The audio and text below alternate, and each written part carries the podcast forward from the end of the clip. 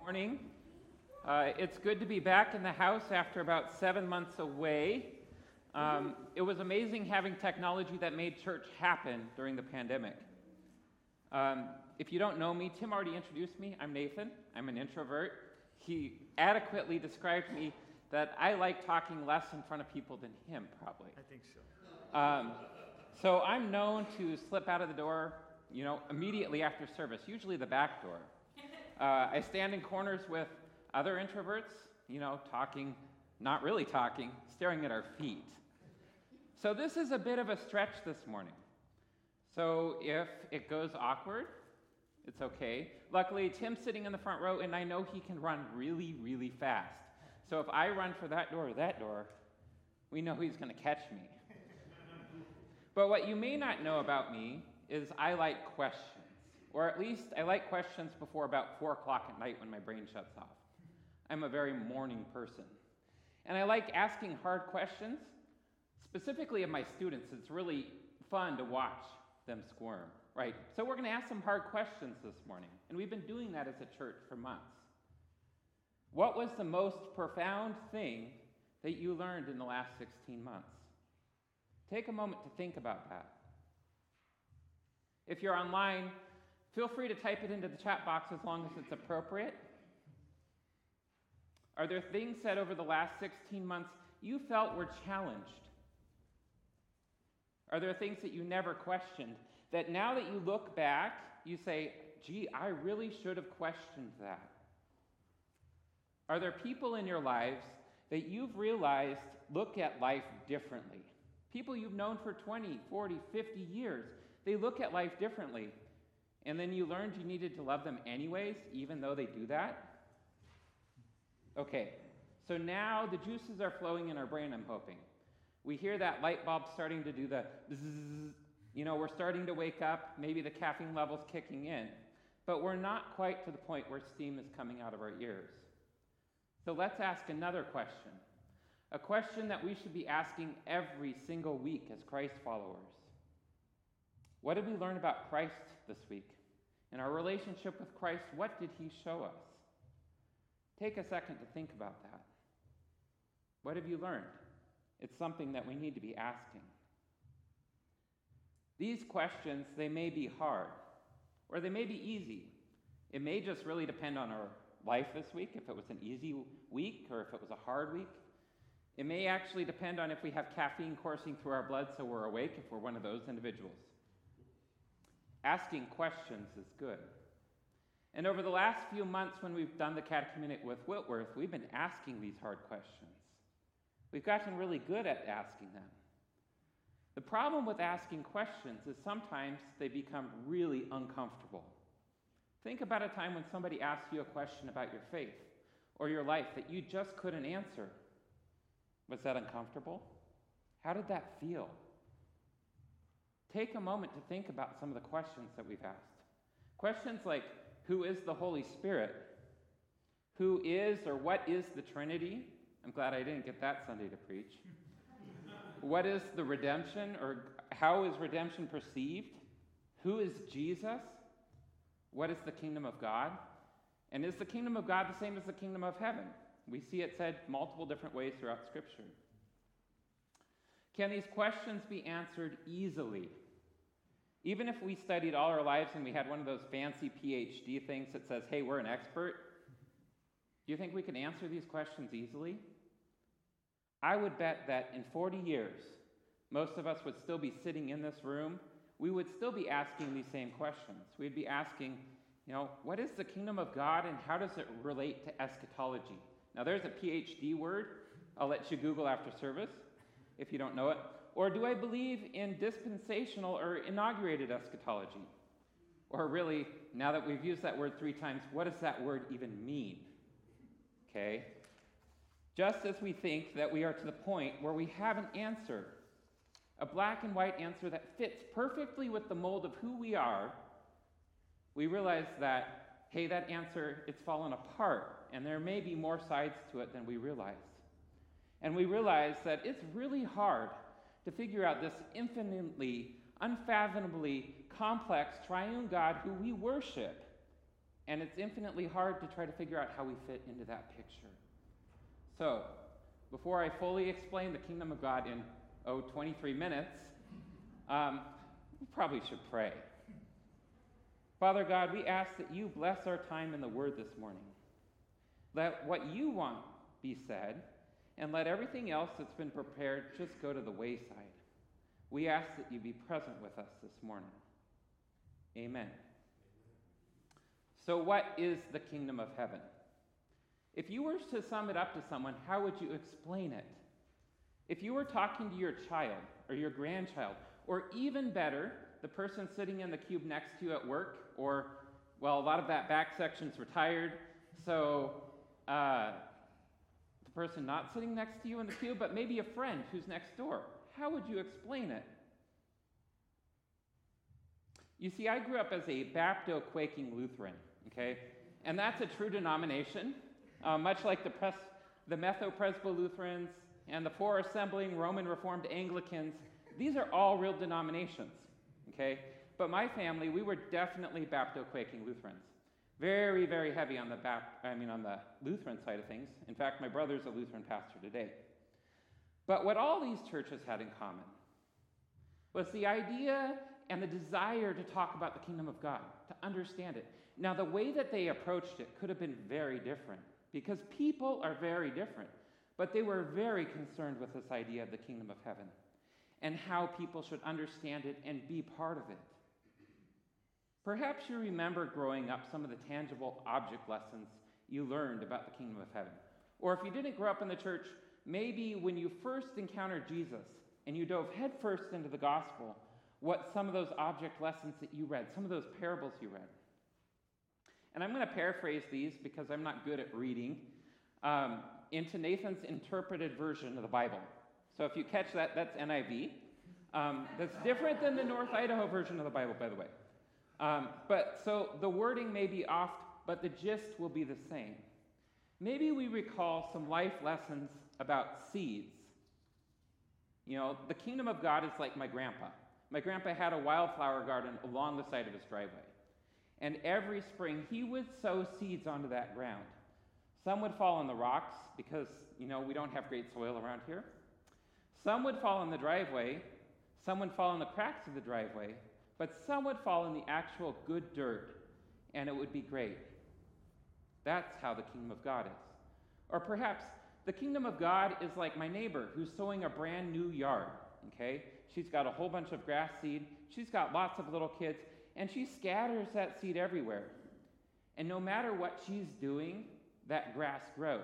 No matter what time it is, no matter how much her kids are driving her crazy, whether she's cooking or sleeping or whatever, the kingdom grows like that grass. Or perhaps one that I didn't rewrite is the kingdom of heaven is like a teeny tiny mustard seed. And when it's planted, it becomes huge. And I mean huge. And if you had a good Sunday school teacher like I did, they would hand you, well, I didn't get a mustard seed, but I got a pine tree seed because we live in the Northwest. They'd hand you a little pine tree seed. They'd take you out to the backyard of the church, and you would look at this tiny little seed and you would say, oh, that's so tiny. And then you would look up at this 100 foot pine tree and you would say, whoa, the kingdom of God is that unique, it is that awesome, it is that amazing. It's a place we want to be. Or perhaps as we're going through scriptures, we would see the kingdom of heaven is like somebody buying a pearl, okay? They find the best pearl out there, and maybe another analogy would be good, but they go out and they buy a pearl. And they sell everything they have to get that pearl. Now, this parable comes along line with another one that I think could be said with the kingdom of God is like a matchbox car. I bet you don't find that in our current translation, but it's like the matchbox car that a kid loses in a playground okay? And it gets lost deep in that pea gravel. Another boy comes along at recess and he's digging and digging in that gravel because that's what little boys do. And he finds that car. And he's amazed, he's impressed. His friend asks for that car, but he won't trade that car for anything, even a king size Snickers bar. And we know that king size Snickers bars, those are the best bars out there, right? lots of calorie, lots of chocolate, lots of stickiness. He won't trade it for that. The kingdom is that precious. I love the imagery that we see throughout the Gospels about what the kingdom of God is. There's other imagery in the Gospels that I just really haven't been able to connect to, like fish and fishing. You see, fish really wasn't a positive aspect of my childhood. And I can tell you stories afterwards about that, but fish just wasn't something I liked. So we get to parables about the kingdom of heaven being like a fisherman who pulls in his nets and he gets some fish and he sorts them out. And I think, ugh, fish, I don't like fish. But it's a good parable. And then we get to other parables that really connect with me. You see, I like to bake, and all through COVID, I've been baking sourdough from Frank's Starter. Um, but I learned to bake from a young age from my grandma. So the kingdom of heaven, it's like my grandma when she's got a big bowl of flour, eight cups of flour, feeding a large family, and she drops in the teeniest, tiniest bit of yeast. And in four hours, we come back and we make cinnamon rolls. That's how the kingdom of God is. It grows substantially, it grows fast. So as we sit here scratching our heads, thinking about what the kingdom of God is and how it has been explained to us over the years, it's really easy to brush past these stories. Think back to how long you've been a Christian. How many times have you read the Gospels? You see, I read the Gospels a couple times a year, probably, good portions of them. And you start adding that up, okay, 23 years of reading the Gospels a couple times a year. I've read these stories a lot. It's really easy for these stories to grow stale. But if we sit with them with a new eye and look at them, we realize that we may grow unsettled. We should have questions. Questions are important when we come to these, they're not always clear cut. If we move past the idea of looking at what the kingdom of God is, we find other passages that talk about how hard it is to get into it. Take, for example, Matthew 19 24. And we've probably all heard this before, but Jesus is talking and he says, It's easier for a camel to go through the eye of a needle than for a rich person to go into heaven. What do scriptures like Matthew 19 24 say to us? It's easier for a camel to go through an eye of a needle. That's real, a real good analogy. I mean, it's a real struggle. You may not feel rich. I know sometimes I don't feel rich, but when you do some solid research in our country, you're going to realize that we are all rich. Here's a statistic that I found interesting. If you take the bottom 20%, okay, the, the bottom 20% in our country who are really struggling, those people who receive government subsidies to help feed them, to help provide for their kids. If you take those kids with the subsidies and you regroup them into their own group, their own country, they're still far more wealthy than most first world nations. So, as we approach this passage where Jesus says it's hard for a rich man to get into the kingdom of heaven, it makes me ask questions. It makes me grow unsettled. How can my wealth, even when I don't feel wealthy, affect this? Or really, is it even about my wealth? I have questions. You should have questions. I grow even more unsettled when I hear passages like Matthew 21 31, where Jesus says, I tell you the truth, corrupt tax collector, clack, I told you I can't read. Uh, corrupt tax collectors and prostitutes will get into the kingdom of heaven before you do. This makes me want to say, seriously, Jesus, dude, I'm a product of the 80s and 90s, so dude is a, a good word there. But seriously, Jesus, dude, these people will get into heaven before I will? Maybe as you're approaching Scripture, think about other people who might be written into this discussion today. And maybe other people besides tax collectors and prostitutes who we sometimes say they won't get into the kingdom of heaven. Take a moment to think back to this uh, passage that Elena read at the start of the service that came from Luke 9 57 through 62. As I heard this passage, it made me feel unsettled. It made me have questions. What do we do with this? I know for certain there are times in my life where I've looked back. There are times in my life where life's obligations have gotten in the way. Am I not going to the kingdom of heaven because of that? So, on one hand, we have Christ telling us all these analogies, okay, of what the kingdom of heaven is like. And on the other hand, we have all of these ideas of how hard it is to get into the kingdom of heaven. And at this point, all these questions start making the cogs in my brain spin. Then we start hearing him talk about what it may look like and when heaven starts. And this is usually the part where I have to stop and get a drink of water, so we're going to just pause. So we get to this part where we have these two different things going on. We have how hard it is to get in, and we have what the kingdom of heaven is like. And this is where I start thinking about juggling, because my mind works that way. I can think, okay, this is a lot like juggling. Um, I'm not a very coordinated person. I can keep a ball in the air maybe about 50% of the time. One ball, okay? I know people who can keep two balls in the air, you know, 50, 70% of the time. But three balls, six balls, seven balls, eight balls, on this topic alone, it gets hard. There's a lot of questions. So at this point, after we've gotten to these two concepts, it's when my head starts hurting because there's just too much to think about. And then we get into accounts like Matthew 12, 22 through 32, where Jesus is casting out demons, and the religious teachers at the time, they come to him and say, Are you casting these out because of Beelzebub? And the conversation goes back and forth. And Jesus says, Well, Satan can't cast out Satan, silly religious teachers. But if I cast out demons by the Spirit of God, then the kingdom of heaven has come upon you, he says. The kingdom of heaven has come upon you. There's another question. What does that mean? If we were to jump to another gospel, jump to the gospel that Dr. Luke wrote, we would see him writing the account of Jesus sending out the 72 into ministry ahead of him.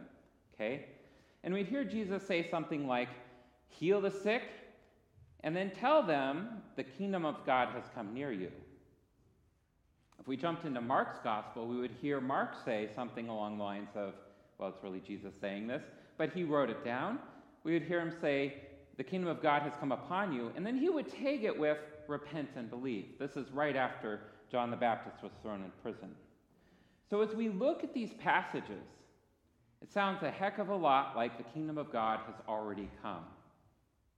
It's not this future concept that sometimes we get stuck on. But then it gets even more complicated, and I'm going to let Elena cover this next week. She'll do a much better job. Um, but if we look at passages like Luke 17, Luke 19, Luke 21, and a whole long list that she's got at home, it totally sounds the other way. It sounds like the kingdom of God is this future thing, this thing that we're looking forward to. And I'm sure she'll do great at that next week. So, what we see here is that a, a uh, paradigm quickly emerges. If we study Scripture holistically, we see that the kingdom of God has already come through Christ, yet it's also something that's in the future. And that should perplex us. How can something both be now and something both be in the future? And if we were in my group of sci fi friends, we would have a discussion about timelines and how time's not all linear and all that, but that's not really where we're going today. But you know, if we had been here for the last 10 years, and I know most of you had, and we listened to Pastor James preach, Pastor James often uses this idea of looking at Scripture through our own lens. The lens that we look at scriptures through is one that makes one passage jump out one week, and then the next week it seems quite plain. It is what makes reading the Bible mixed with the Holy Spirit. You know, we talked about the Holy Spirit a few weeks ago. That person or is it a she or a he? Uh, when we read the Bible with the Holy Spirit, the passage becomes alive and active and breathes fresh new life into it. And in our church, we passionately believe that the Bible speaks today, it spoke in the past, it speaks in the future, and it will speak forever. When I read Scripture, the lens that I approach with is usually not one of trying to learn something. And I'm not going to fault knowledge acquisition and learning big complex things at all, because that's really important to be able to put things together. But my brain, it's a lot like a colander, okay? Got a lot of holes in it, and I will read something and I will immediately forget where it's at. So as I read scripture, what I do is I approach it with the idea of what do I do with this? How does this affect my life? God, what needs to change in my life? You know, the word is active, it's supposed to be speaking in me. In many of my relationships, we talk about Scripture. You know, I even talk to, about Scripture with my non Christian friends. You know, we may not use the word, hey, this came from the Bible, but boy, those are biblical truths that we're talking about. And I'll be honest, what to say about the subject today, as soon as I dove into it, has really been stressful, right? And I can't even think what Connie had to go through when she was doing the Trinity. Why is it stressful? Because when you get into this mode of thinking, thinking, thinking, trying to figure out all of this stuff in Scripture, what does this parable mean? Is it now? Is it in the future? Am I going to get in? Am I not going to get in? You get stuck. And you get stuck in a recursive loop, and you just keep spinning and spinning and spinning, or at least I do. So many questions. And I was explaining my quandary to Elena. She hit me up with something so simple, yet so deep. And I'm going to paraphrase this because she said it to me way too late at night. Um, she said, What if it's a lot more about the king than what we think about the kingdom of God and when it's coming? Let me say that again. What if this whole conversation it boils down to the king? And the king is central. It's not about when the kingdom of God comes or is not come yet. It's not about these parables. Now, those are very, very important. But sometimes when we get into this idea of knowledge acquisition, trying to learn the most we can from the Bible, we lose sight of the king. As we're trying to keep all these mental balls in the air, it's just really easy to lose sight of it. And it's quite silly to take the king out of the kingdom, you see? Because if I went to any girl in this room, we don't have any little girls in this room anymore, but say I went to Thea and I said, Okay, Thea, what does a kingdom have? She would probably say, Well, a princess. Well, where does a princess come from? Well, a princess comes from a king and a queen. So, as adults, boring adults, we tend to quickly lose sight of the idea that every king has a kingdom.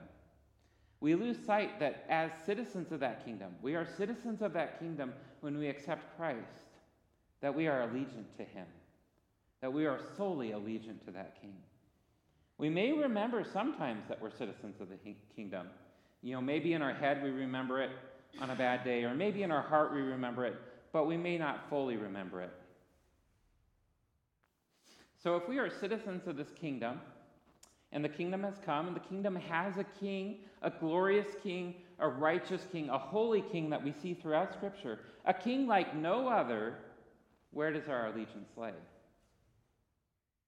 If we shift our perspective from a looking at the kingdom approach to looking at the king approach, it changes how we look at Scripture.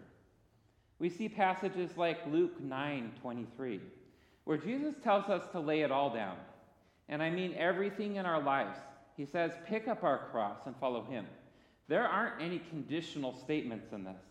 It isn't after I do X. It isn't only when it's convenient. It isn't when it's only something that's comfortable. It's always follow him. Pick up our cross. And if we jump into the Gospels, out of the Gospels, and listen to Pastor Paul, we hear in Romans, Romans, thanks. Uh, we hear in Romans him say, And so, dear brothers and sisters, I plead with you to give your bodies to God because of all he has done for you. Let them be living and holy sacrifices, the kind he will find acceptable. This is truly the way to worship him. And if we jump uh, further into the letters from Paul, into Galatians, we see, My old self has been crucified with Christ. It is no longer I who live, but Christ lives in me. So I live in the earthly body by trusting in the Son of God who loved me and gave himself for me. You see, we are a new creation in Christ. We are made new. And these passages, they paint this picture of what allegiance to our King looks like. It's about laying ourselves all the way down. It's about giving God our desires, giving God our goals, and recognizing that God wants to create a new creation in us and being okay with that. When we are allegiant to the king and our view is solely on the king, what our life looks like should mirror what Jesus wants it to look like. When we are allegiant to the king, what breaks our heart should break his heart. What his heart breaks for, our heart should break for. It means that we need to have a solid, solid understanding of what Scripture is all of Scripture. You know, sometimes as Christians, we gravitate towards those verses that they feel, oh, that feels so nice. You know, like I gravitate towards the Psalms when I'm having a bad day. But sometimes we need to actually read the whole Bible, both the Old and the New Testament, because we'll find that there's parts that really rub us differently. We need to steer away from just sticking to the warm, fuzzy parts. There's parts that will confront our personal and political ideologies and challenge us. All of Scripture is a view of the King. There's parts that are easy to do, there are parts that are hard to do, there are parts that will show utterly how weak I am. When we are allegiant to the King first, that means that all of our ideologies, how we think, how we feel, what's important to us, they need to be in line with Him. It means that Jesus is first, second, and third, all the way out to the nth. And you want to know what? N is affinity. Okay, nice way to rephrase that equation. But N is affinity, which means that Christ needs to affect everything that we do. This means how we treat our neighbors, how we treat our kids, our coworkers, our friends, and even those we don't like. Oh, especially those that we don't like. How we treat those needs to exude what the king would want that to be like. So, in the next few moments here, we're going to do something a little different because James isn't here, but I got his blessing. We're going to have a time of silent contemplation. And I know um, that contemplation sounds hard, but really, we've been doing it all morning. Contemplation is really just about asking questions and then dialoguing with the king. It's good for us. So I know silence can also be hard, not just the asking questions and having the dialogue, but the silence can be hard in our society. So I've asked him to play in the background to kind of give something that your mind can focus on as well as the words, uh, since some people need that. And as we do this, and Tim's strumming, every few moments here, I'm going to give you a new topic to think about. So let's close our eyes, okay? Take a few moments to breathe in and breathe out deeply. Slowly push the thoughts of the day to the edge of your mind. Maybe you had a hard time coming to church because your kids took too long. Push that to the edge. Maybe you're thinking about what's for lunch or a problem in your life. Push those to the edge. Take time to invite Jesus into your mind right now, purposely saying, Come, Lord Jesus, come. Meet with me. Meet with us. Speak to us. Holy Spirit, come. Fill us. Meet with us today.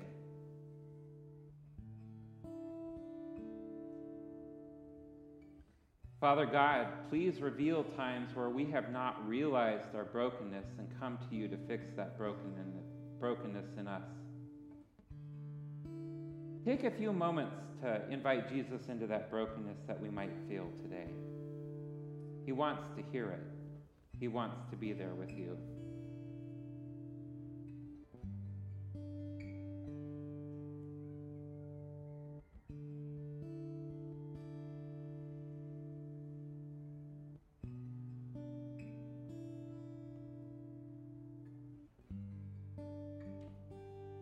Lord Jesus, please reveal times where we haven't approached you meekly this week, where we haven't submitted to you in a quiet, humble, and gentle way.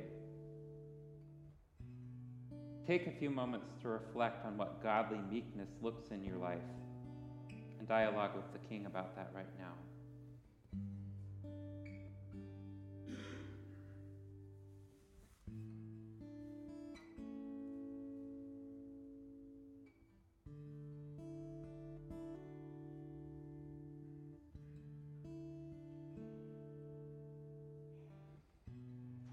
God of the Old Testament and the New Testament is very concerned with justice and righteousness.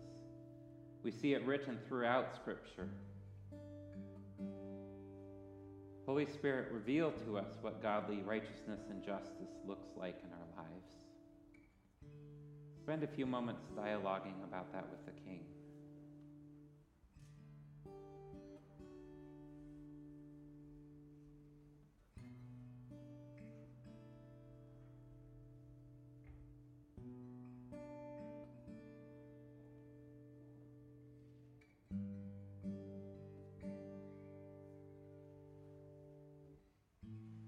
Lord Jesus, as our King, you call us to be merciful. Please open opportunities for us to show mercy this week to our friends, to our family, to our neighbors. Take a few moments to invite Christ into giving us a heart and a desire for mercy this week for all.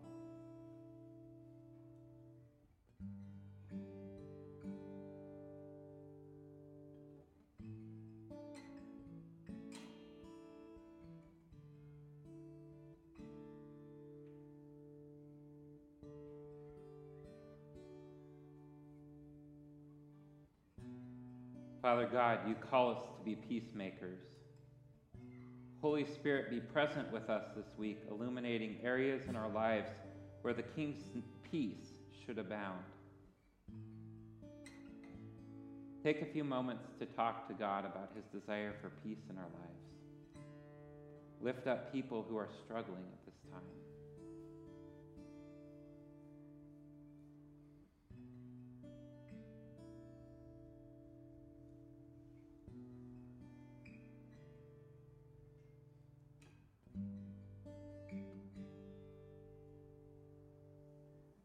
Father God, as we go about this coming week, we ask that you give us heartbeats for your word and then a desire to live it out in our neighborhoods.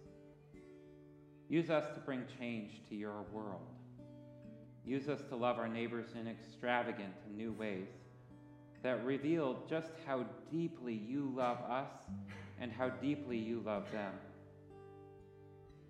We ask, Lord Jesus, that you be center of our lives this week. Lord Jesus, we ple- pledge our allegiance to you as our King, our only King, higher than no other. We ask that you help us serve you well this week. And all the citizens of God's kingdom said, Amen.